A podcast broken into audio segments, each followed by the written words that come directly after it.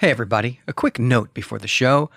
I have just finished reading, I mean, literally about an hour ago, I have just finished reading a new novel by former Elder Sign guest host Sunyi Dean, and I really love this book, and I think that you will too. So I want to tell you a little bit about it. The book is called The Book Eaters, and well, is exactly what it says on the box there. It is about people who eat books. The story is set in the real world, our world, but the speculative element is that there is a hidden society, a secret society of people who look like humans, but aren't.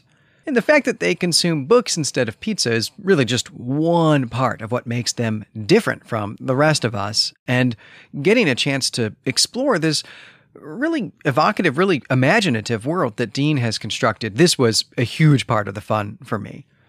Thematically, the book is an awesome exploration of the fairy tales that we give to children, and then also the fantasy literature that has grown out of that fairy tale tradition.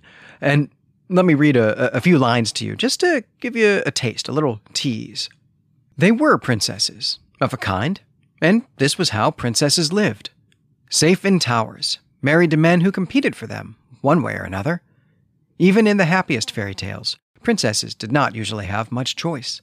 They were prizes to be won or given away, and there was no other context in which she could understand life. And if that passage grips you the way that it gripped me, I hope you'll do yourself a favor and pick up a copy of The Book Eaters by Sunyi Dean. To make that easy for you, I have put a link in the show notes, but of course, you'll also be able to find this book at your local shop. Again, that is The Book Eaters by Sun Dean.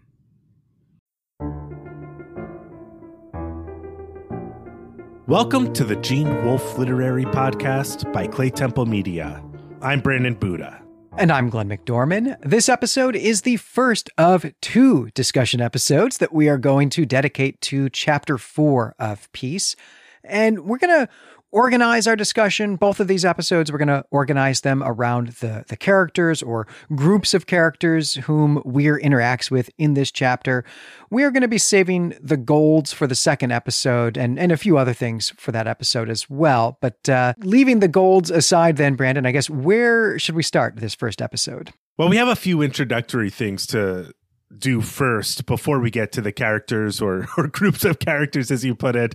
Uh, chapter four is the second longest chapter in Peace, and it's a chapter that's really about Weer's middle age. Uh, the hook of the chapter is that we're going to learn about this buried treasure situation with Lois Arbuthnot. We'll talk about that later, and that that was hinted at in chapter three, and the bits about this event, this treasure hunt, are really the the page turner elements of the chapter.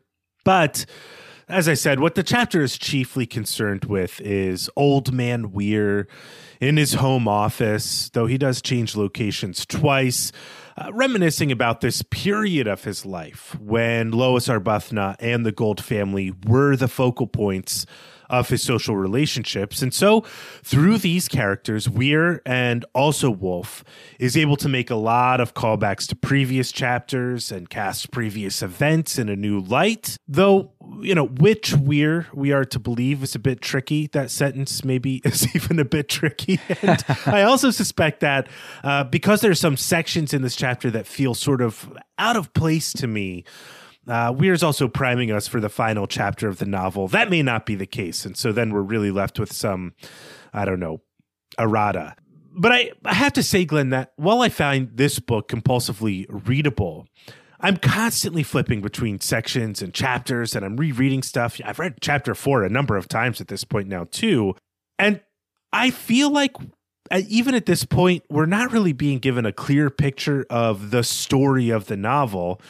Uh, and so, yeah, I'm actually not too hopeful that chapter five is going to clear anything up for us. So, because this chapter is full of these callbacks to the rest of the book, I think we have a lot of work to do today uh, in order to bring as much into focus as possible in order to get a sense of the story behind Weer's memoir. And I think chapter four does give us some tools to do this. I think what you're pointing to, Brandon, is something that we have talked about, uh, I think, off and on as we've been covering this novel, which is that one of our big topics in the, the wrap up, when we are done with this novel, still many, many months hence, is the extent to which these chapters feel self contained, uh, the extent to which Peace feels very similar to the fifth head of Cerberus as being a collection of related or intertwined novellas. And chapter four really felt that way to me, I think more so than some of the earlier chapters that we've dealt with. Even if I think technically, probably chapter two and chapter three feel more standalone because of what you're pointing to, Brandon, the, the way in which chapter four is calling back so much to those other chapters. But I actually think that all of that calling back kind of serves really to reinforce the extent to which these chapters are, are, are feeling kind of isolated and feeling kind of standalone in very interesting ways. Right. This technique to call back to all of the stuff that we've done before I agree with you. It really does feel like the structure of the novel then is meant to be standalone because that callback uh, to me, maybe because I've read this chapter so many times and read the book up to this chapter or through this chapter, you know, two or three times now, highlights or makes me feel like those callbacks uh, have this artificial component to them uh, that Wolfe as a writer or at least the editor might have suggested to Wolfe that he put these like uh, you really need to highlight this at this point for the reader uh, because this chapter chapter four really is in, in some senses the penultimate chapter of the novel uh, that has all these callbacks. So it does feel like it's trying to tie everything together and so yeah i agree with you it does highlight the way in which every other chapter feels almost independent of the others, even though we're looking at these periods of one man's life. But anyway, you know, in, in, order to get to this more abstract stuff that you, you and I are hinting about here, and I don't know how much more of that we'll really do. We'll see how these episodes turn out uh, as we talk through all of the things we need to get through as I said, you know, we have to talk about these events in chapter four and and see how they jive with our understanding of what we know so far. And as we've been hinting at, there is a lot to tackle here, and and I think we should start with the more broad uh, and more basic questions of the text. And so here I'm finally answering your question of where to start. and then we'll find our way into the more specific elements of the chapter, like, you know, the visit to Stuart Blaine and the treasure hunt and uh, Weer's general inability to convince us that he's a decent human being. But the first thing I'd like to investigate is this, Glenn. Have we changed our opinion on the setting of the story at all? Like, do we at least know at this point what state this story takes place in? Right. I, I, think it is fair to say that we are not in Kansas anymore. That's uh, I think something we can say definitively. And and this is really all on on me. This this question. This is something that, that came up on the, the forums and uh, uh, some other other communication methods that we have with with listeners as well. And we're we're really grateful for that. And I know there's a bit of a story here, I guess, about my own experience with this novel that I will uh, come back to in a moment. But I will say that one of the things that we've pointed out earlier in our coverage of this novel is uh, my realization that the river, the, the, the Kanakasi, the Kanakasi River in Cassionsville is flowing backwards. It's flowing the wrong way, right?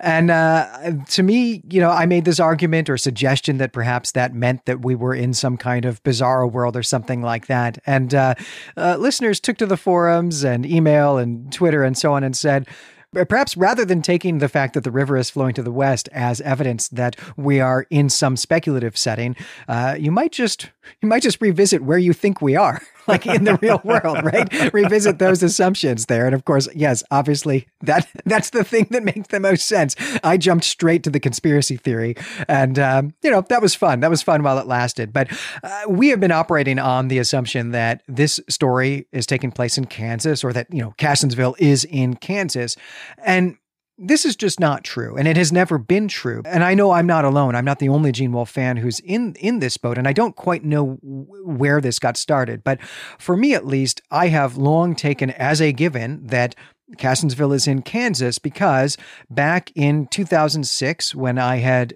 uh, just finished Wizard Knight and was thinking about what Gene Wolfe should I read next, I took to the internet and asked the internet that question. Which Gene Wolfe book that I haven't read should I read next? And was then looking at little summaries of, you know, what the books were, really just looking for like what's the setting, uh, what, uh, what voice is this in, that sort of thing to kind of see what mood uh, I was in and saw that Peace was described as not being heavy on speculative fiction and was just a story that takes place in a small town in Kansas. And I said, yeah, you know, I think that's what I'm in the mood for. But there is actually nothing in the text ever that says Kansas.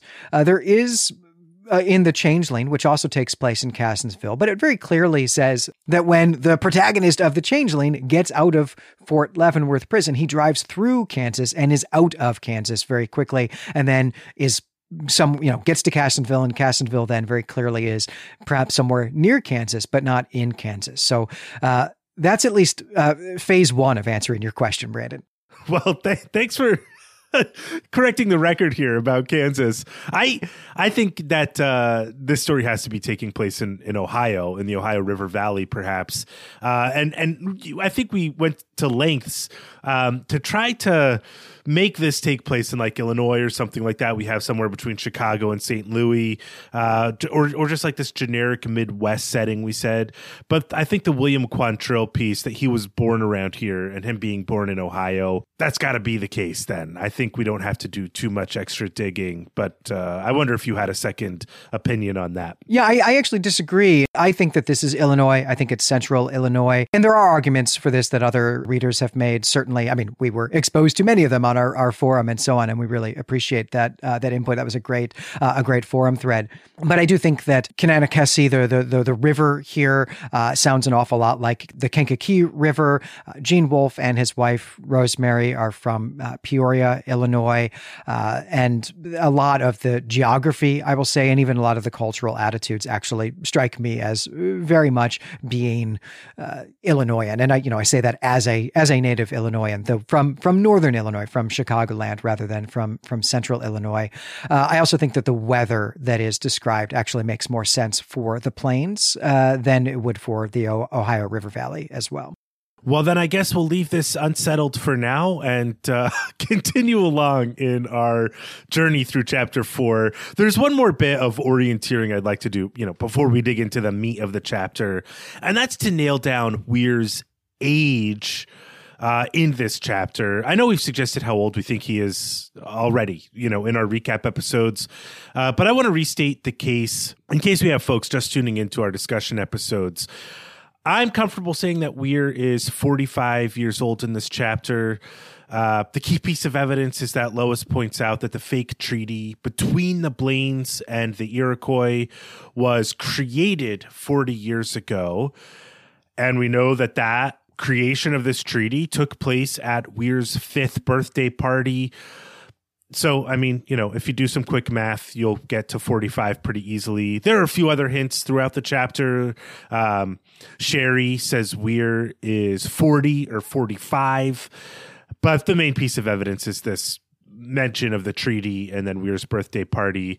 But apart from Weer being 45, do you have any sense of the year this chapter takes place in? We have only one precisely datable piece of evidence in the chapter, and that is this biography of Amanda Ross that the Cassionsville Library has. This is Oh Rare Amanda by uh, Jack Luden. Uh, this was published in 1954. I think you, you brought this up in the, the recap episodes, Brandon. But this then definitely means that we are in 1954 or later. We do also have Lois used the term Bobby Soxer to describe Sherry Gold. This is a phrase that was current in the 40s and 50s. So that's you know something that we can use that's datable. It's not precisely datable, but that that helps us out as well. Yeah, the piece about the Bobby Soxer is really interesting to me because Lois acts as though that's the term that, like, when she was younger, she would have used that term to describe 16 year old kids and that would have put her in her like 20s and the 40s and now she's 35 so like again that really emphasizes this mid 50s time period. Yeah i think that's right. And as for weer's age. You know, I don't know that we're ever going to be entirely precise about that. Weer does tell us that he was a rich man by 50, and in this moment, right, he has not yet inherited the company from Julius Smart. So we know that he is under 50. So yeah, I do think that 45 ish anyway is about right here, maybe even, you know, 42 or 43. Uh, certainly Lois thinks of him as within her demographic, and she's described by Weer as appearing anyway to be 30 or 35. I think a, a 10 year age difference seems right for this period in American social history, right? The, you know, the history of dating in America, that this would be a period in which uh, a 10 year age difference, a man being 10 years older than a woman would have been considered normal. Yeah, I, I, among the people who have attempted a timeline of this novel, uh, there's always a weird five year gap that no one really knows what to do with. So I, th- I think 40 to 45 is absolutely right. And we'll be talking about evidence of that gap uh, probably at the end of our second episode. But now that we've got some of these basics down, some of this context and setting business, uh, at least narrowed down, if not entirely taken care of, let's dig into the chapter. There's a lot to cover, as we said. And I think uh, I'd like to start with the trip to Stuart Blaine's in order to revisit the Chinese egg story and examine some of the reasons why we have all these callbacks in this chapter. And then we'll be able to look at all the stuff that's new to the book in this chapter. So Weer visits Stuart Blaine because Ron Gold, who is Weer's co-worker or someone who reports to Weer, it's unclear, uh, asks Weer about a book that Ron's dad, Lewis Gold, sold to Blaine. The book is The Lusty Lawyer by Amanda Ross. And Weer at this point has a suspicion that the book is a fake and wants to confirm it. So he visits the old Stuart Blaine in his new home. There's a weird, you know, side trip to a housing development that Weer takes and as I said, we're going to discuss that in a little bit. But what I want to focus on is what's going on during this visit. Blaine, we learn, has a surgical scar that he hides with a beard. He is old and feeble. And we're told by Weer that Blaine's memory is failing. And I guess we're going to have to decide whether or not, or the degree to which we believe Weer when he says this, because Blaine's memories contradict Weer's in a few instances. And we get some new information also that Weer corroborates in other instances. But we are immediately given to believe that there's something off with Blaine because he calls Den Jimmy, even though he has Dennis's business card, and he calls Jimmy McAfee Roscoe. Weer compares Blaine to an already mad King Lear, and we learn that Blaine's hands are like claws. So this is altogether a grotesque and unsympathetic portrait that makes us as Weer's audience want to believe Weer's claims about Blaine's faulty memory. But before we look into the Chinese egg story and then also Julius Smart's story, I want to ask you, Glenn, if you have any sense as to why Blaine calls Den Jimmy. And also, is Roscoe just Blaine's nickname for McAfee? Right. So Roscoe is actually Jimmy McAfee's father, is the, the founder of the McAfee department store. And I suspect then that what has happened here with Blaine is simply that he has a jumble of names in his mind that are associated with the 1920s and that he has he's mixed them up.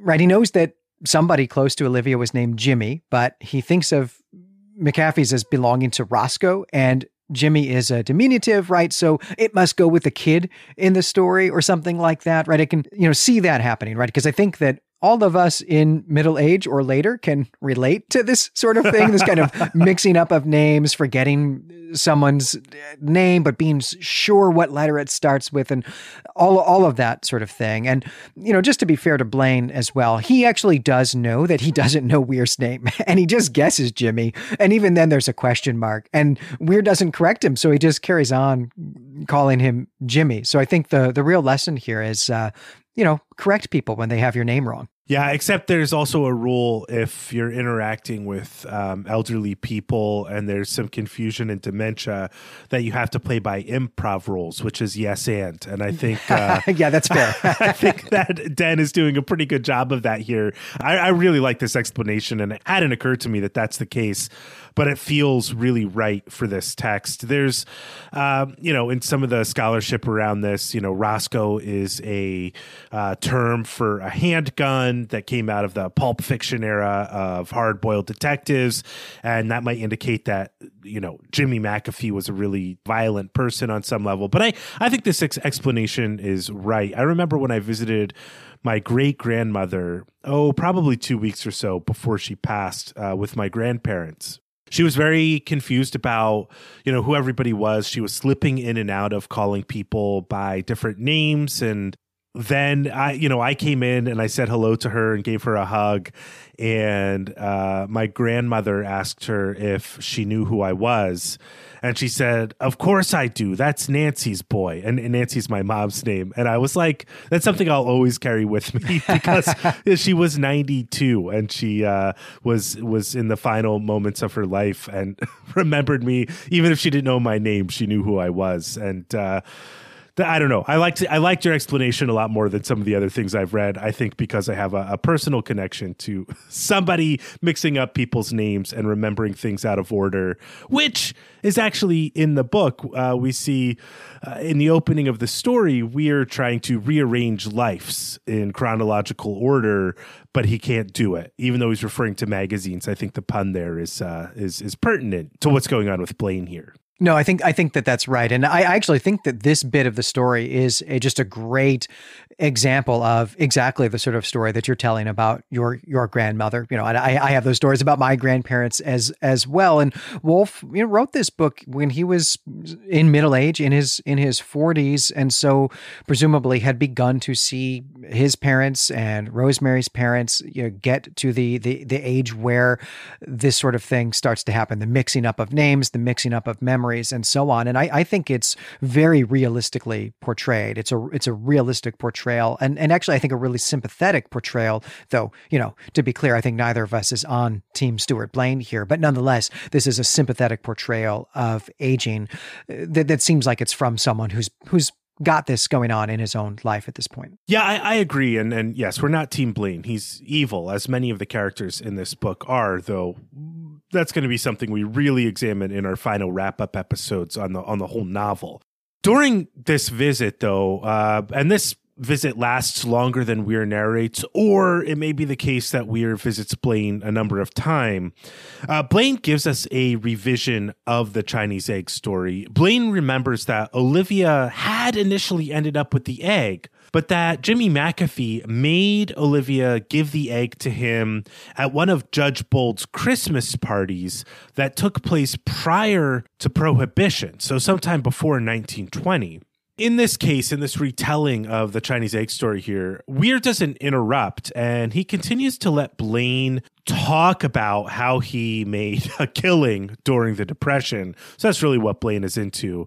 So the first thing I want to ask you here, Glenn, is whether you feel we are meant to take Weer's silence on the matter of the Chinese egg as acceptance of Blaine's version. And then I want to ask if you think there's reason to doubt Blaine's account. Blaine was an adult at this time period and has a different sense of what was going on. Maybe he was much more aware of what was going on than than Weer was. So, yeah, what's your sense of what's going on here with this revision that Weer is really putting in here for us as the audience of his memoir?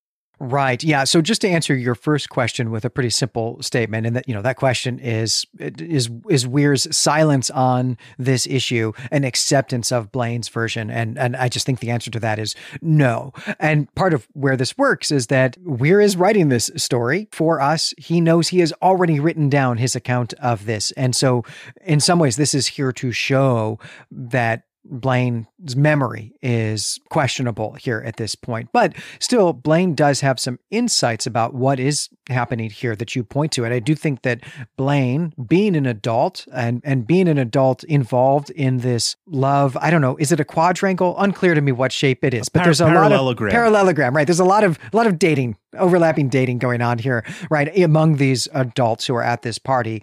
Blaine is aware of that in ways that Dan simply cannot be because of his his youth here. And then also Blaine is going to be a lot more aware of you know, the significance of of glasses and gestures and so on, and have just much more insight into the the subtext of those personal dramas than uh, a child or even an adolescent, I think, can. And I, again, I think this is something that we all can relate to in our own lives. But I will say that you know, thinking about why then we would we would take Weer's version of this over Blaine's. I mean, for one thing, I think the party itself stands out more to Weer because of the ghost story, also because it was happening at his own house. And I think that that's definitely a place where we have to trust Weer's account there, right? That when something is at your own house, you're going to remember that with much more detail and much more vividly. And especially then, you would remember if this were a party that you had to go to as a child for some event, because you would remember that part of the event and kind of the specialness of this. And that's just not at all the way that Weer describes this party. Weer describes his presence at this party as if he's, uh, fifth wheel isn't quite right, but that he's he's there simply because he lives in the house, and that's very clear in the way that he's e- even narrating it.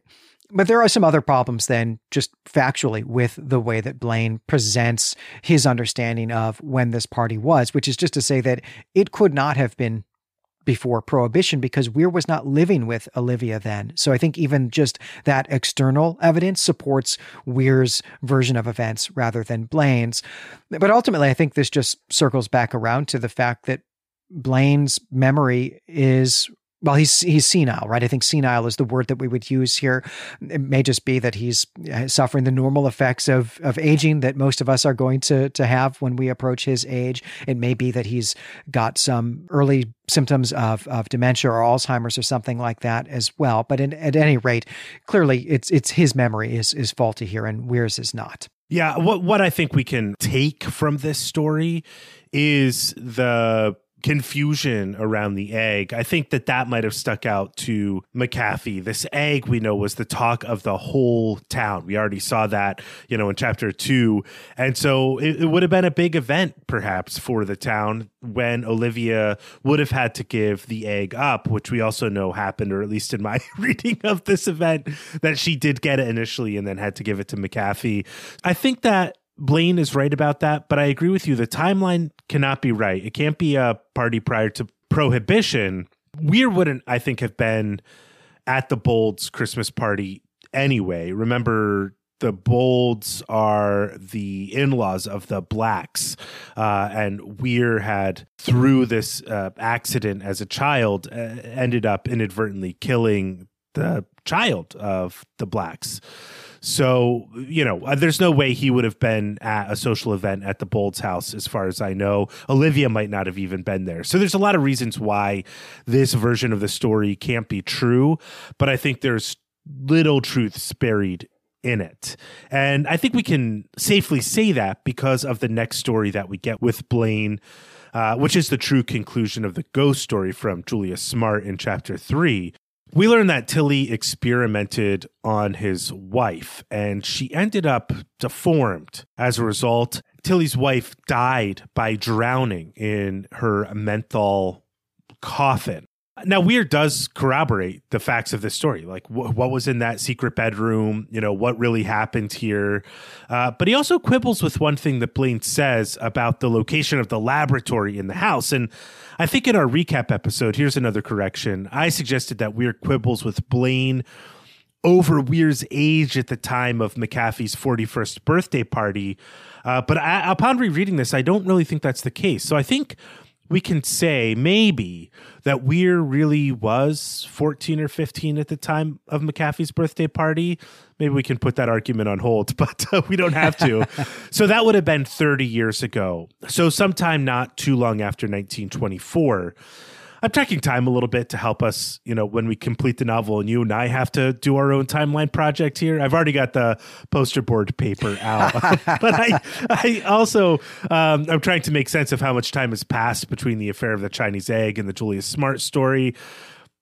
You can play along with us if you like. But uh, in any event, Glenn, first I want to ask you what effect does getting the quote unquote, you know, real end of the Tilly ghost story have on you at this point? I mean, when you came across this, what was your reaction?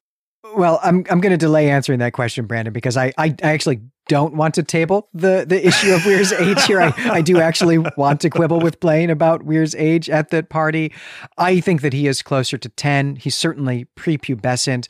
Uh, I've got a number of reasons for this, but one of them is simply that he is clearly Weer. I mean, is clearly a child and not a teenager when visiting the department store. The Chinese egg stuff is all happening over the course of a year or less, and, and it's the summer that he's visiting that department store. And then it's really only a few months later that Olivia gets serious about Julius Smart. Right. Weer gives us the sense that he's probably around 10 years old because of Margaret Lawrence's age. And we know she's a little older than he was, and she was right on the edge of puberty. But also, this takes place in the summer, really close to the 4th of July with the Chinese egg, because uh, McAfee's birthday is in August. So this is all kind of happening around the same yeah, the same summer. It certainly feels like in Weer's narration. Yeah, I think that that's right. And and then there's some circumstantial evidence as well, which is to say that a year after Olivia's marriage to Julius Smart, Olivia is still having Weer visit her while she's taking a bath, and I think that doesn't indicate but strongly suggests to me that she still considers him a child at that point. And then also Weer tells us that when his parents return home from their their tour of of Europe and the Mediterranean, his mother is doing things like you know fussing about whether his attire is appropriate for the weather, which to me also suggests that Weer at this point was younger than 14 or 15. I mean, he definitely wasn't at an age when a parent should be doing that. But I think the fact that that was not obvious and clear to his mother suggests also that he was still maybe not prepubescent at that point, but pubescent, right? That he's he's not you know playing football on the, the high school football team or something like that at, at this point. Right. We we know that Weer lived with Aunt Olivia and uh, Uncle Julius for two years after they got married. But I am really torn. I'm going to be honest with you. I'm super torn about which timeline I buy into, and uh, it's I don't know. It's a bee in my bonnet, but uh, I'm glad we have totally different perspectives on this. Even though I'm totally open to being swayed because I just don't know. There's a lot of I think arguments that go kind of both ways depending on how you're looking at some of the events of of the story. But I agree with you that Weer is 10 during the events of the Chinese egg, which means that he must have been 10 or 11. It's the same summer, right? That's how it reads in the Julius Smart story. So I don't know. It's very strange to me. But maybe you can answer my real question now was what, what was it like for you when you were reading this chapter and got this corroborated true ending to the Tilly ghost story? Yeah, I, I definitely liked the original ending that just had us wondering what was in the mysterious locked door. Like that to me was the perfect ending for that story. I think Wolfe agreed, to be honest, why he actually ends the story there. And it is really fun. I mean, I, I love the trick, right, of giving us the last bit of it. I mean, it's like 50 pages later, right? And that is really well done. I think that's I, I can see Gene Wolfe laughing right at his at his own own trickery his own gimmick here. And I, I do think it's great. But still, I'm not sure actually that this solves the mysteries so much as it gives us new mysteries. Uh, for one, this version here that we get, this is filtered through Blaine's memory of the story rather than than Weer's memory of the story.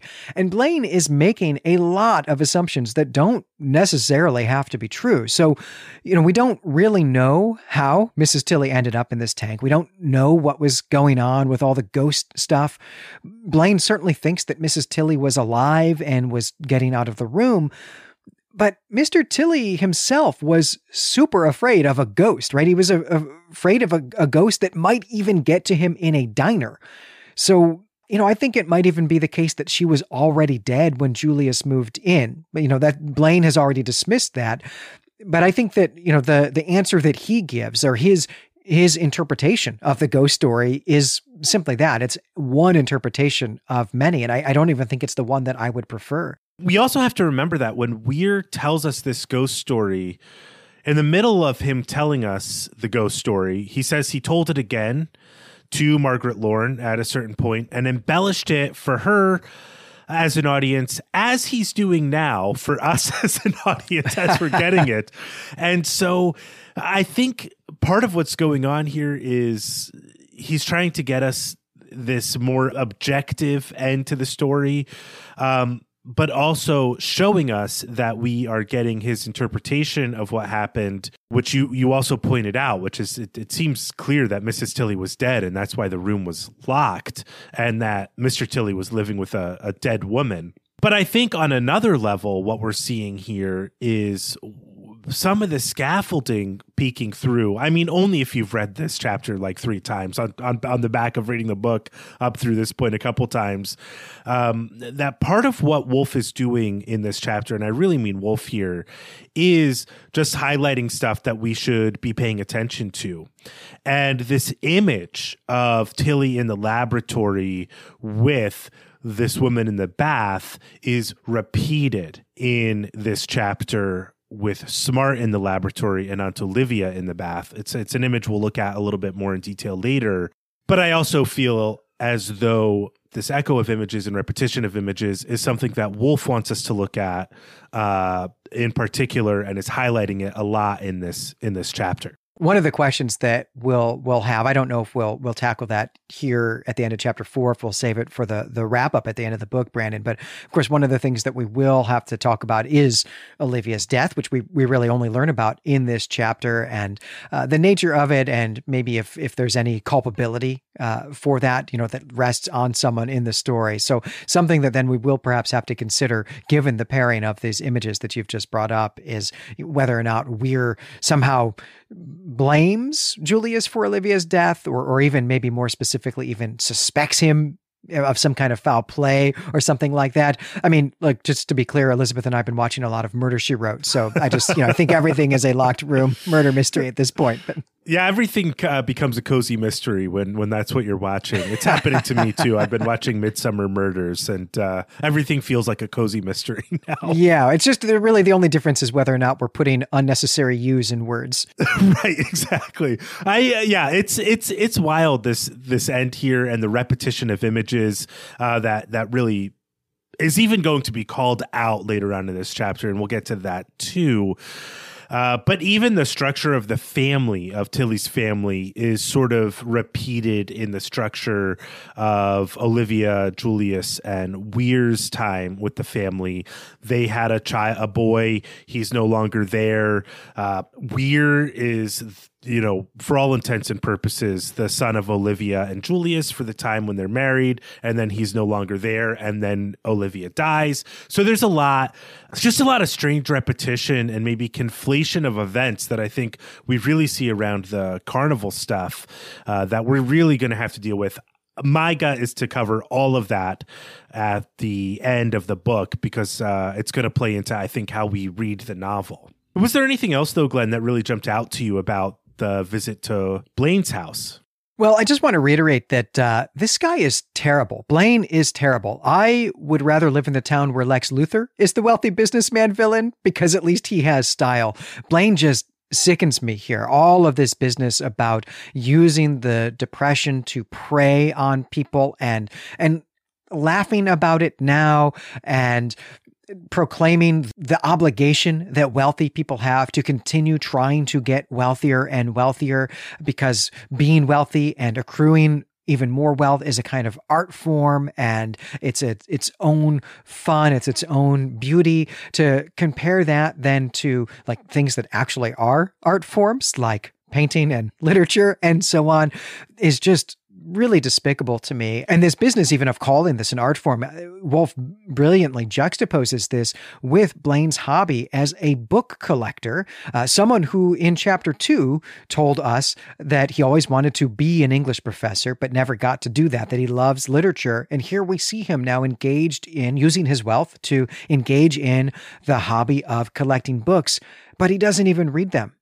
He's it's it's just something for him to collect and to lock up in a room and then to bequeath to the nearby university, which is also going to lock them up in a room and restrict who has access to them. All of that to me is just is just grotesque. It is. Blaine is Blaine is an evil man. Uh, as you know, I can't emphasize this enough. Almost every character in this novel displays some traits of behavior that we would call evil in the way that it comes across, but is also we've come to accept as normal in our culture. And and Blaine is one example of that. Okay, we should uh, move on here and talk about Lois Arbuthnot and the buried treasure scene. We'll talk about both the buried treasure story and Weer's relationship with Lois Arbuthnot. I want to talk about the relationship first because it's uh, more central to the chapter, I think, than the business about the buried treasure hunt, even though the treasure hunt is the hook. Uh, but I think that any reader is going to be left with an impression about what happens with the treasure hunt and the way that it ends, Weer and Lois's relationship. And we're going to have to think about that as well. I'm sure you and I both have ideas about what Weer isn't saying about the outcome of the treasure hunt. And uh, that'll be fun to get to. But let's talk about Lois Arbuthnot as a character and the way she interacts with Weer. We learn a few things in the text about Lois as a person. We've brought some of these up already. She's about 35.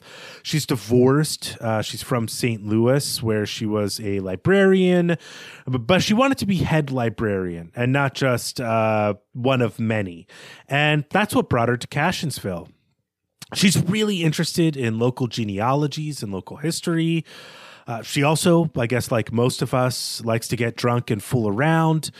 But mostly, she becomes fixated on some buried treasure and enlists Weer's help in seeking it out.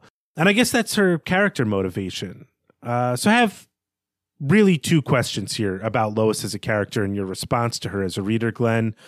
What do you make of her? And is she a good romantic fit for Weer? I, I do think that she is. I'll talk about that in a second. Before I, I do, though, I, I, I want to give uh, the second mea culpa of uh, of the episode. The first was on you know thinking that uh, Cassionsville was in Kansas, but here uh, I, I was insistent, I guess, on on one of the recap episodes. Perhaps I guess it must have been the first one that we met her. Uh, that that Arbuthnot is a a French name. You corrected me, and I accepted your correction. But uh, in addition to watching way too much Murder She Wrote, uh, I also recently have uh, reread Murder on the Orient Express by Agatha Christie, and uh, there's a character in that book with this name who is clearly not French. And it's clear. and that's a book that I read when I was uh, 10 years old, maybe nine years old even. And I feel like uh, just letting myself down by not, not retaining that information. So uh, just, uh, I, I, don't know. I say a lot of stupid stuff on the show, probably every week. That's probably not the dumbest thing that I've ever said actually, but it kind of feels like it to me. So I wanted to give just another, uh, another apology and point out my own boneheadedness there. Yeah. At some point we're going to have to, you know, record everything way in advance and hire an editor to do all of the editing of the whole series that we're working on, and that would, you know that would fix some of these problems. But I also think it's kind of fun to have the process on display here. It's a lot of work doing these uh, doing these episodes on Gene Wolfe. And someday, some listener perhaps will do a supercut of all the dumb stuff we've ever said. it would be basically the whole show, I guess. Yeah. But uh, at any rate, I will. Uh, I'll answer your question here because I love this question. Right? Is she a good romantic fit for Weer? And I, I think that she is. Right? She's she's bookish. Weer is bookish. Uh, she also works in a house that Weer really cares about. So, you know, that's that's something they've got going on there. But also she's adventurous. And I think that this is something that Weer has uh, a little bit of. I think Weer seems to me to be someone who's always game to be a sidekick on an adventure. And he would actually thrive with someone who's ready to lead the adventure. And Lois, I think, really seems like someone who's ready to lead an adventure. I mean, she does. She says, "Let's go, let's go find this buried treasure that I read about in a uh, a diary from the last century, from the previous century." That's pretty cool. I think that's great for Weer, and in a lot of ways, right? Lois reminds me of Olivia, and I think reminds Weer of Olivia as well. Yeah, I, I, think she's a great character, and I do think she's a good romantic fit for Weer because I think she has the same types of uh, evil instincts that Weer has. And if they weren't both so selfish, they might find their way to become uh, kind of an evil superpower together. Uh, but I guess I think Cassionsville already has a few of those running the town, and uh, I, I love her as a character. I wish we'd got more of her I think they're also appropriately matched in terms of age. And that's going to become important as the chapter continues. Yeah, I want to talk about their their ages here actually, because something that really, really jumped out to me on my, my first reading of the book, I mean not ever, but here for the show, and then all of the subsequent readings for it that you've also been alluding to, Brandon, is that when Weer is thinking about the two of them getting married uh, and and the extent to which they would be a good fit for each other, he says that obviously they are too old to have kids. And he also has then described Lois as being between 30 and 35. And it just struck me as the old the oldest of old fashioned things that is in this book is the idea that a woman in her 30s is too old to have kids and that Weer clearly at this age is not all that much older than uh, than I was when when Finch was born and uh, I would really struggle to think of more than 5 people in my life who had kids before 30 one other thing I want to talk about with with Lois Brandon before we get into more specifics about the buried treasure is just to go back to the uh, fan casting that we were doing in our uh, imaginary adaptation of this film or TV adaptation of this story. I, I wonder who you would have play Lois in the screen adaptation of Peace. So I really think that Rachel Brosnahan would be a really good fit for this character. Uh, she's she's the marvelous Mrs. Maisel. There's something about uh, as I pointed out when we were reading this, uh, going through the recaps. There's there's kind of screwball energy here, and that show has a lot of. They're trying to capture that screwball energy, I think, as well. You know, the revival of that type of comedy, at least in the '60s, and I think she'd be perfect for for this role. That's who I would cast. What about you, Glenn? So I love this answer that you have, Brandon, because uh, this is another TV show created by Amy Sherman Palladino. I just said Lois reminds me a lot of Olivia, and I'm pretty sure that back in chapter two, I said that I wanted Lauren Graham as Lorelai Gilmore to play Olivia. and uh, so yeah, so we we are I think picking up on something that uh, Gene Wolfe is is wanting us to pick up on here and leaning hard into Amy Sherman Palladino uh, for for both Olivia and Lois, and and that's that's fantastic here. But I I went a different route with uh, with this casting. And that is that I could not, I could just could not stop picturing middle aged Erica Durance as Ooh. as Lois here. But that's Erica... the same thing, right? That's the same screwball energy that, that she does with uh, Clark in Smallville. Right, and that's of course for for people who have no idea what we're talking about here is that Erica Durance played Lois Lane on Smallville, which was the uh, uh, young Superman show that aired for ten years or so on the uh, the CW, I guess that was, and that is uh, uh, part of the origin story of our friendship. And you know, I get real Smallville vibes, and I guess this is even the second Superman joke I've tried to make on this on this episode. But no, definitely screwball comedy, I think is exactly what I'm looking for here. And I think it's probably the bit at the restaurant when uh, she clearly has drained her cocktail and then asks for another one immediately. Yeah. And I think it just works for me. Yeah, it's the energy of a date between Lois Lane and Oliver Queen. And uh, now we're going to get super specific. And we're transitioning to a Smallville podcast uh, right now in this moment. We're always in danger of that happening. And it probably will happen live on an episode, actually, someday. Right well, let's let's return to the treasure hunt before we get too off course here. Uh, I want to point out something that I really struck me in this chapter as a strange element to the whole novel, uh, but it's it's really a, a, strange part of the treasure hunt. Um, but what's strange that doesn't feel strange is the degree to which Kate Boyne and Kate Doherty, the same person here, cast such a long shadow over this novel. You know, uh, we're going to talk about her here because she or a version of her plays such a large role in the treasure hunt. And I use the term version here uh, because there appear to be many versions of Kate Doherty in this novel. So I want to talk about her before we continue on with the with the treasure hunt narrative. So this is a section I'm calling uh, "Senses of Kate." I'm going to point out. I'm to point out these three or four uh, types of senses of her that we get throughout the novel, and then we'll we'll talk about her a little bit. So the first is this Bell Witch, which we get because she's referred to as the old Kate. And this is uh, a version of Kate that is brought up explicitly for the first time in this chapter. Not only do we get the repetition of the old Kate here, but we also get a story about the Bell Witch. Uh, I gave a little history of the Bell Witch in our recap episodes, but I'll point out again that the Bell Witch is one of the most famous American hauntings. It's a famous bit of American folklore and ghost stories. Uh, the story of the Bell Witch still generates enough interest, but you know, in, in popular storytelling to get the occasional movie greenlit or you know in episodes of a Ghost Facers type of show.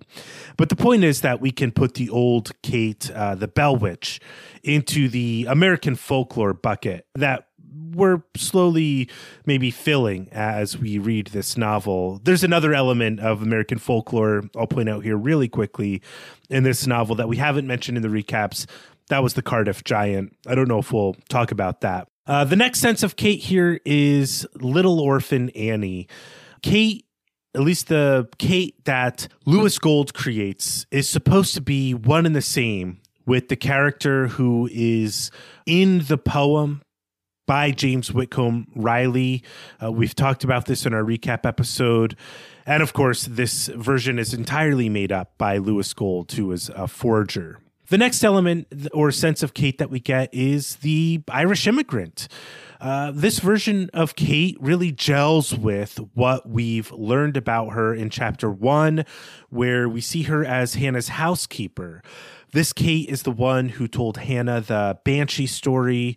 Uh, the moral of that story was in the text uh, don't try to get people to say stuff they don't want to say, though, of course, there's probably a deeper meaning to that Banshee story.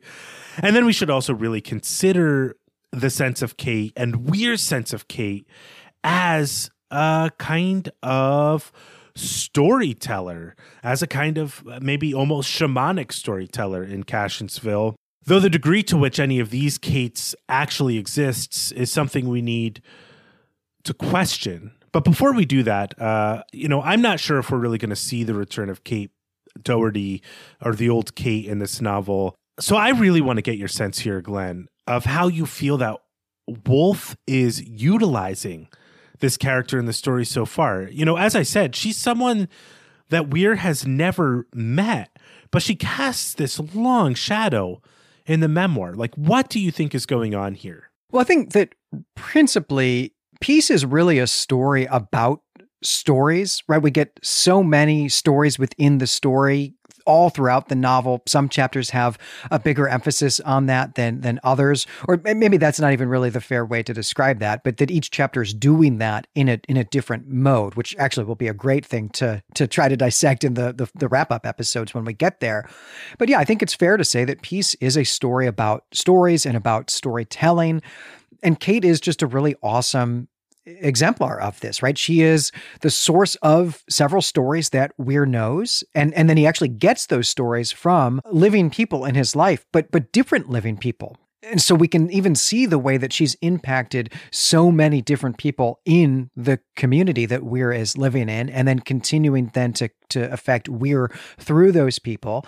But then Kate also becomes a character in someone else's story. Uh, you know, it's, it's Lewis Gold's story. It's a hoax of a story, right? But still, it is a story that someone else has written about her. So she's a storyteller, she's a character in someone else's story. And this is how stories works. It's also how our lives work, right? I think all of us as individuals in some sense are a collection of stories while also being characters in other people's stories. And and I think that's what we see here with Kate. I, I think that's a really great way to put what she's doing here of how she's being used. To to me, Kate highlights a really complicated element of this novel, which is that we really don't know the degree to which Weer himself is forging the past.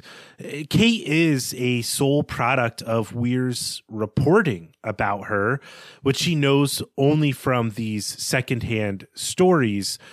And then also, she's a product of a forgery.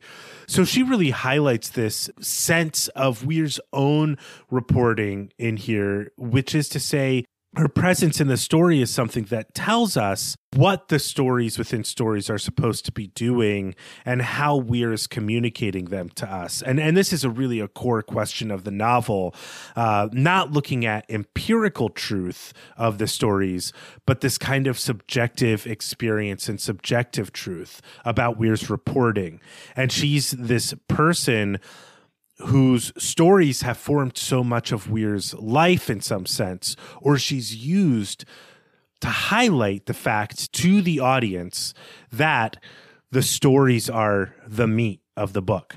I think that's absolutely right. I, I, there's one other thing that I think we should comment on about about Kate Boyne before we we leave her behind and get to you know the buried treasure, the quest for the buried treasure, which is really what she's here for. Which is just a comment one more time uh, about the way that especially the earlier parts of Peace were really concerned with Americana, with with what it is to be American, with what America itself is, all wrapped up in these apocalyptic visions that that Weer is having as well, and that Kate Boyne serves as I think a representative of a pretty quintessential American story, the story of, of of an immigrant who starts a new life in America, and and then we're able to trace the people that she had an impact on. We're kind of able to trace her life through the subsequent generations by tracing her stories, the the genealogy of her stories, and I think that's something that Wolfe himself thinks an awful lot about is the story of America, and in some way, Kate is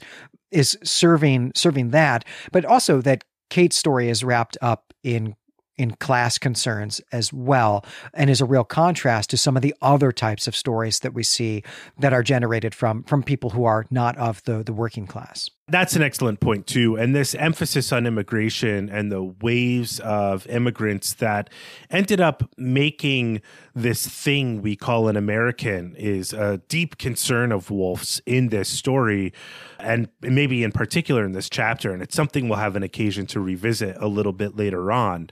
Uh, but let's return to the treasure hunt here. We're going to uh, suss out the scattered details of the treasure hunt uh, and then maybe talk about it a little more. I'm going to be uh, bad preacher here and just kind of quote chapter and verses because we've done this, I think, in in the uh, recap episodes, and hopefully you've you've read this chapter and you'll be familiar what I'm talking about. So. The details of this treasure hunt are given more or less out of order. And we initially learn about where the treasure hunt took place on page two 59 of this Orb 2012 edition. A few pages later, we get a few more details where we learned that Weer uh, had a gun pulled on him when his shovel hit stone and he was digging in the creek bed. The next thing we learn is that Weer has had the gun, Lois's gun, for a couple of weeks. And we learn that while Sherry Gold is visiting Weer. And then finally, when Weer is in Lewis Gold's house, he says this. He says, I like to think I dissuaded myself from turning Lewis in. And then he tells Lewis, You're doing some real harm, Mr. Gold. You certainly did to Lois and me.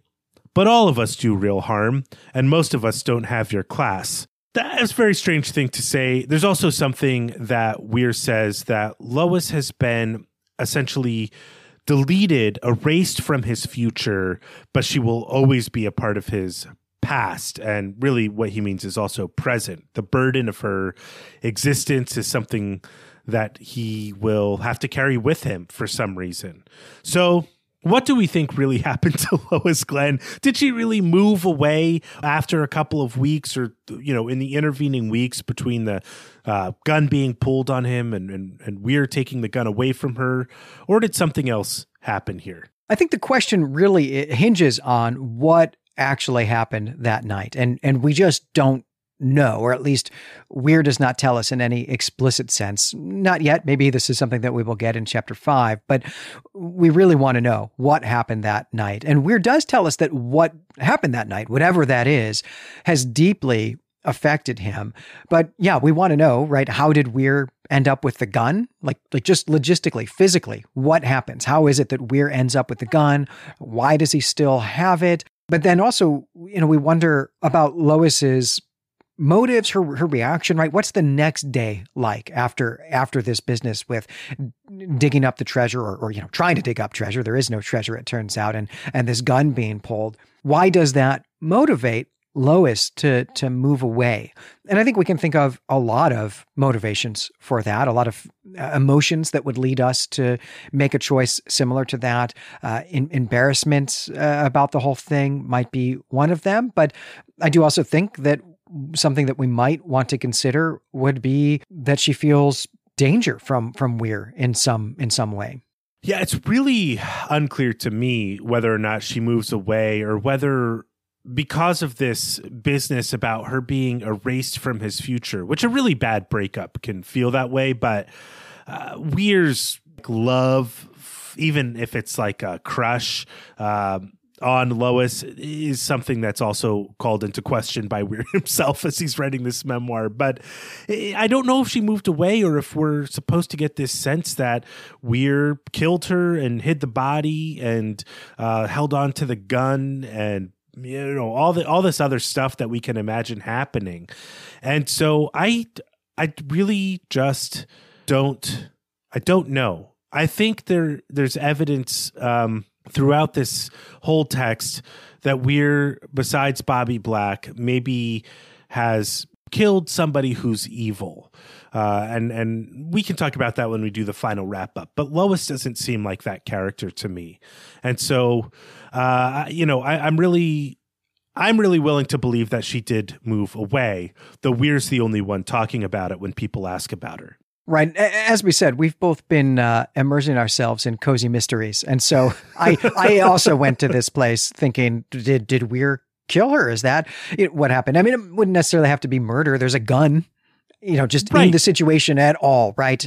Uh, it's at night. It could have been an accident, but I, I don't think that that's what happened here. And the reason that I don't think that is that if that's true, Weer's being really stupid about trying to not run into legal trouble for this, right? Weer's being real dumb because he's walking around telling people that Lois left and bringing her up continuously. And he's going specifically to Louis Gold to accuse him of having forged the diary. And I think that if Weer just killed Lois and uh, wants to get away with that, that you just you, you don't bring it up. You just let everything go. And I think that his motivation really in going to see Lewis Gold to confront him about the forgery is that he's angry.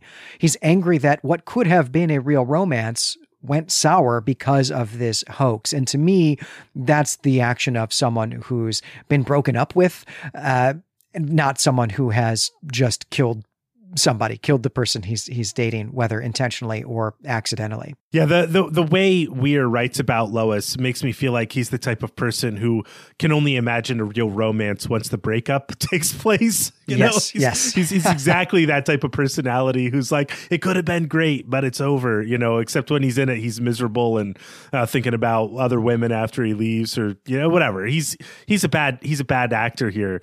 Uh, but this line when Weer says, "I like to think I dissuaded myself," which you know we know lewis asks if Sherry came and talked to Weer, um, but Weer says I, I dissuaded myself, and and to me this could be read as someone who's saying you know, bad things happen on both sides. Let's never talk about this again. And in fact, if I were to turn you, in, it would lead to people asking what happened to Lois, and that's something I don't want to happen. Also, uh, and so there there is a real ambiguity here that I think Wolfe is intentionally highlighting because no matter what happened that night, Lois pulled a gun on Weer, at least by Weer's reporting.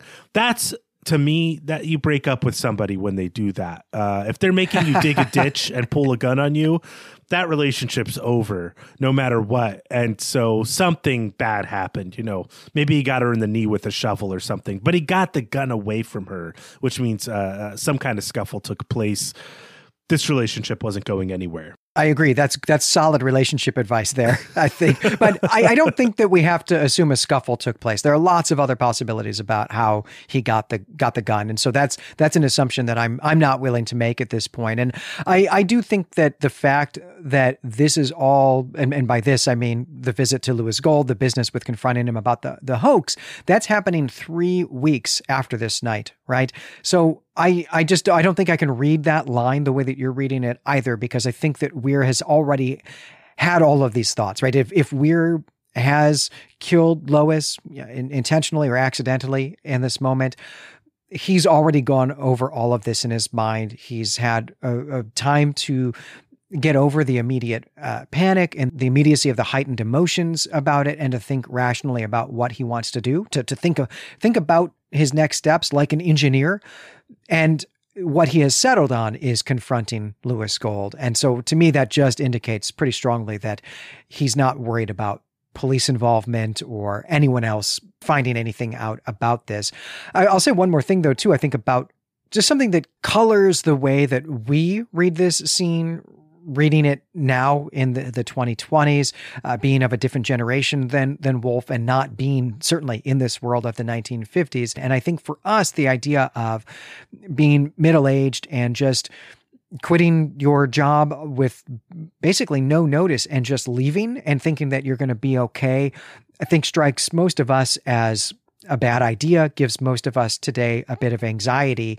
But I think in the 1950s, I think even in the 1970s, you just quit your job, move to another town, and find a cheap apartment to live in because it's easy to find apartments and they're cheap.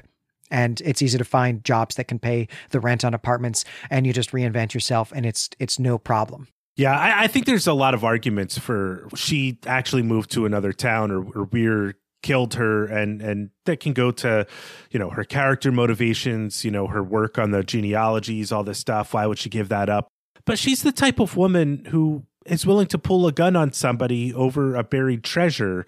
And it was like super excited to do that. Like she brought the gun with her because she was afraid of weer maybe because he always carries that knife on him. But no matter how you're looking at it, there's a lot of depth here. And um, I'm looking forward to continuing this conversation on the forums. Before we transition into something else, I, I just want to ask you, Glenn did this business with Lois, just the whole relationship in the treasure hunt, um, the way it maybe gives us a sense of Weer's middle life and middle age, did anything about this whole episode tell you anything else about Weer's character that we haven't really seen so far in in the book? This chapter in particular had me really comparing Weer to Wolfe. And it's because Weer in this chapter is at the age that Wolfe actually is as he's writing this story. And uh, also, it's the age I am now, right? So I couldn't help but think about the well the lives of 40 year old dudes basically right and the different the different varieties of them well, one of the things, I mean, just as you were saying that, what what really jumped out to me was the deflation of participating in putting on like a fantasy identity and this is related to the margaret lauren thing because the first the first time Weer in middle age goes to confront Gold about this. He's trying to act like Sam Spade and a hard boiled detective and he just realizes in that moment that that's really dumb right? Like he goes home. It's like you can't pretend to be that. That's cool when you're like 15 to 25 and figuring out what kind of persona you need to be. When you're in your 40s when you've hit middle age uh, you don't need to be messing around with that kind of persona game anymore. And i think weer really realizes that. And it's just kind of fun to see. And also that he kind of hasn't completely abandoned that energy. Like he hasn't fully matured. I think it demonstrates that as well. He's never really taken on anything big in his life. He's he's failed at romance. He's just taken the job he was given by his uncle that was kind of guaranteed to him. And I think that's going to really play into when we evaluate Weer's life when we get to the final wrap up episodes. And it may even play into later in this episode when we think about how Weer confronts uh, Lewis Gold.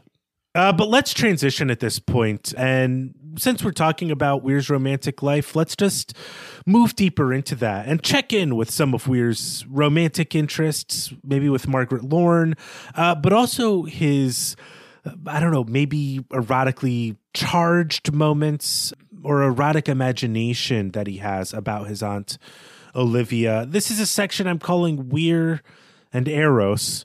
Uh, and really, I just want to talk about the two characters that we don't really have an occasion to talk about under any other heading here. So, so I'm going to talk about Aunt Olivia first, and then uh, Glenn, you're going to talk about Margaret Loren's appearance in this chapter there's a, lot I have to say here, and uh, hopefully it won't be too bad for anyone listening here. Uh, as I've pointed out already, we learned that two years passed between Olivia's marriage to Smart and when Weer's parents return. And there are a number of passages here where Weer turns his thoughts to Aunt Olivia and the imagination that he has about her or what he's thinking about is erotic. Uh, one is about her having sex with Peacock on picnics. And this is a trick that Weer hopes to use himself in Margaret Lauren in previous chapters, but also with Lois in this chapter. And then there's the moment, uh, the section of the text where Weer thinks about uh, Aunt Olivia, or really what I should say is that he is filled with images of her as he and Lois drive to Gold's to pick up Kate Boyne's diary. And that's because they're near the place where she was struck by a car and died. But beyond that, I think this passage about Aunt Olivia is really kind of thorny to handle. But I do think just reading it, it flows beautifully from one moment to the next. And this passage, I think, is so strange in part because it starts with Weer interrupting his own conversation with Lois in the past, and it concludes with him telling his audience, us, that he can't write anymore about what he was supposed to be focused on which is the treasure hunt. So, just on a structural level, it's a very strange. It kind of moves from uh, uh, one mode of the present, which is Weer's reflection on the past, even though he's writing it as though he's there, and moves us into this other real, more real present or the meta present of Weer as an old man. And then Weer says this after he reveals he's unsettled by his thoughts about Aunt Olivia, which we're going to get to those actual thoughts in a moment, I promise. I'm just trying to cushion them in the context here. Weer says this Everything we do is unimportant, I know, but some things are, if not more important, at least more immediate than others. And so I must tell writing alone in this empty room, my pen scratching on the paper like a mouse in the wall, that I am very ill. Sick, I think, than I have ever been before. Sicker even than I was this winter before Eleanor Bold's tree fell. Now, I think there are two things going on in this paragraph.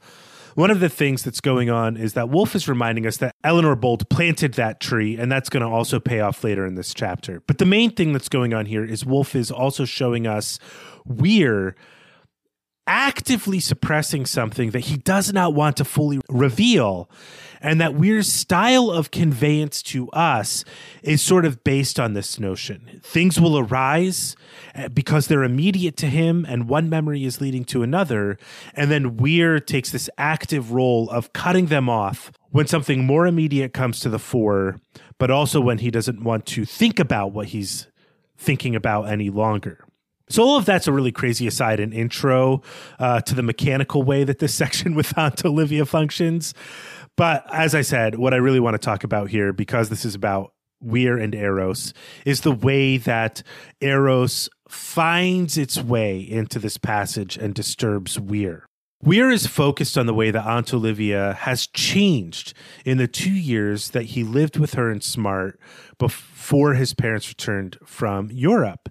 And he notes in particular that her, to use a philosophical term, appetitive desires grow or expand, or she's more willing to indulge them after she marries Smart. Uh, Weer points out that Aunt Olivia has put on weight, and uh, there have been readers of Wolfe who have commented, I think, on the way Wolfe is unsympathetic towards uh, married women. I don't think that's fair. I, I think Joan Gordon has the right idea here. She rightly points out that, and I'm paraphrasing here, uh, when you go from eating pickles for every meal to eating meals prepared by a French chef in a more domestic setting, uh, you'd find it difficult to stay slim too. uh, but Weer also says that Olivia started an affair with uh, Mr. McAfee after she got married. And in this moment, we're also reminded that the store name has changed since then because it's owned by Weer via inheritance from Smart. But anyway, the point is that Wolfe really emphasizes that Olivia's appetitive desires, that is the desire we have when we have an appetite, have grown since she uh, gets married and begins to experience uh, a different level of wealth. And she even starts to use Weer as a bath attendant, which could be a sign of her uh, kind of relying on servants more in this life. And as Weer is certainly reaching adolescence at this point, he notices the changes in his aunt's breasts and body over these two years. And this is the moment when he gets distracted and cuts off the thoughts. So I think that the way that Weer writes about this moment it leaves us as readers with a feeling that there's some real erotic tension that Weer doesn't really know what to do with regarding his Aunt Olivia, especially when we get a line later on in the chapter from Gold. Uh, that's this. Gold says, like, men retain a lifelong interest in the things that stirred them as children. This is in reference to boys looking at um, pictures of the nude Aphrodite. And Weer says, I know. Uh, so this whole setup is not entirely innocent to me. But I think what I'm really left with here is a sense of Olivia's loneliness you know, when she's leaving Smart to fool around with old lovers and then having her nephew attend to her while she's in the bath and Smart is in the basement fiddling around in his laboratory with dehydrated potatoes and some kind of orange flavoring. You know, and as I've said a, a few times before, I think there's a real cause, real intentionality behind scenes like this and part of it does have to do with like evil people being bound together in the afterlife if one is murdered by another. I'm not ready to discuss why that might be an intention behind a scene like this yet. Uh, we're going to have to wait to our final wrap up episodes to make sense of some of that and some of the mysteries left lingering. But I do think that it's purposeful that this scene echoes something with Tilly and that uh, there's erotic tension between uh, Weer, or at least on Weer's part, with his aunt, especially in this moment uh, after she's married with uh, Smart. So much of what Weer thinks about in this chapter with Olivia is her having sex with other men, except not Smart. Yeah, there there's a lot going on here that uh, is is fairly uncomfortable, I think, and and so much of it between the lines, as you're you're pointing out there, Brandon. One one thing that jumps out to me about this too is that the place that Weer takes Lois on their first date is Milicich's. It's the restaurant run by the the person who was the the chef for Olivia. And you know, there are a lot of a lot of things that might go into that decision. But I, but I think certainly one of the things that we we should see there is simply that Weer associates things uh, from Olivia or adjacent to Olivia with romance and sexuality in some way, and so that's that's where he takes Lois. I, I, don't think that's the only reason he's made that choice. In fact, I think that's not even a conscious reason why he's made that choice. But I think that it it stands out for sure. The other thing that stands out to me too is that we had talked a lot in chapter two about Weer's fascination with Stuart Blaine. The idea that he really loved Stuart Blaine's house, the one that was torn down, and models part of his own mansion on it. And he admires Stuart Blaine. And all of that continuing even after the stuff with Stuart Blaine that actually happens in this chapter, which I just find rather unconscionable and frankly kind of mysterious. But but what we were talking about there was was why? Why is he modeling himself or admiring or aspiring to be Stuart Blaine rather than either Jimmy McAfee or Professor Peacock here? And you know, it struck me that Peacock was probably the person, you know, you should be striving to be. But here we actually get that in this chapter that he he is now at least modeling some bit of his own dating habits on what he observed Peacock doing back when he was uh, eight, nine, ten years old. Right, and maybe part of the reason he likes Stuart Blaine so much is that Stuart Blaine never had sex with his mother figure, you know, the maternal figure in his life and there's no uh, i don't know weird jealousy there. I mean weer's really screwed up on this front. I think that much is really clear from this text. Even in chapter two we saw the ways in which weer's conception of an ideal woman is sort of modeled on at least physically onto olivia's beauty during this time period. And we even see that in the way that uh, some of the imagery around margaret lorne echoes some of the imagery around aunt olivia yeah, we should talk about Margaret Lorne, who, you know, we now at this point understand that that Weer dated in some capacity anyway in in high school for sure maybe even a little bit earlier than that in in in junior high or i guess what what the kids today call middle school. I guess i guess everyone today calls it middle school. It's not just the kids. But at any rate uh when perhaps when he's a little bit younger than that and most of this then is happening after Weer has moved back into his his grandmother's house with his parents when they have returned from their their trip.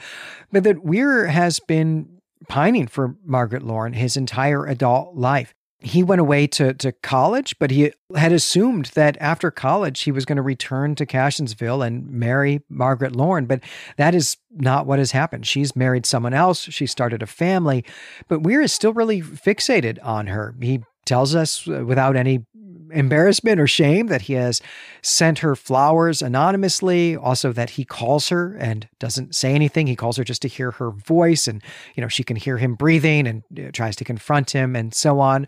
All of that i think strikes us today as 100% creepy and 0% romantic. I think that line, uh, I think those percentages perhaps played out a little bit differently when Wolfe was writing this book and uh, try to put myself back in that context when I when I read these scenes and try to think about what Wolfe wants us to think of Weer in these moments. But nonetheless, that's a thing that he's doing. They do occasionally actually encounter each other out in town, you know, I don't know, shopping or whatever people do out in town.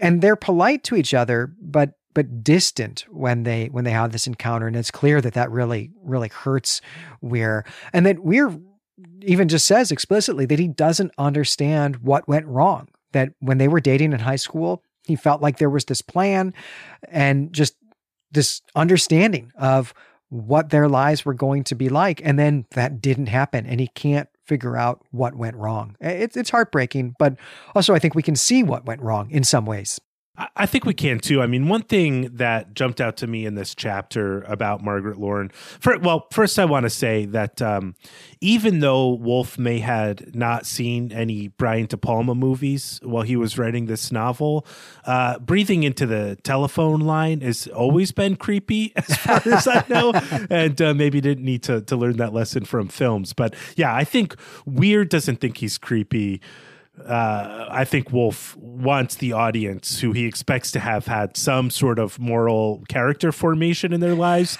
to encounter Weer as creepy at this point.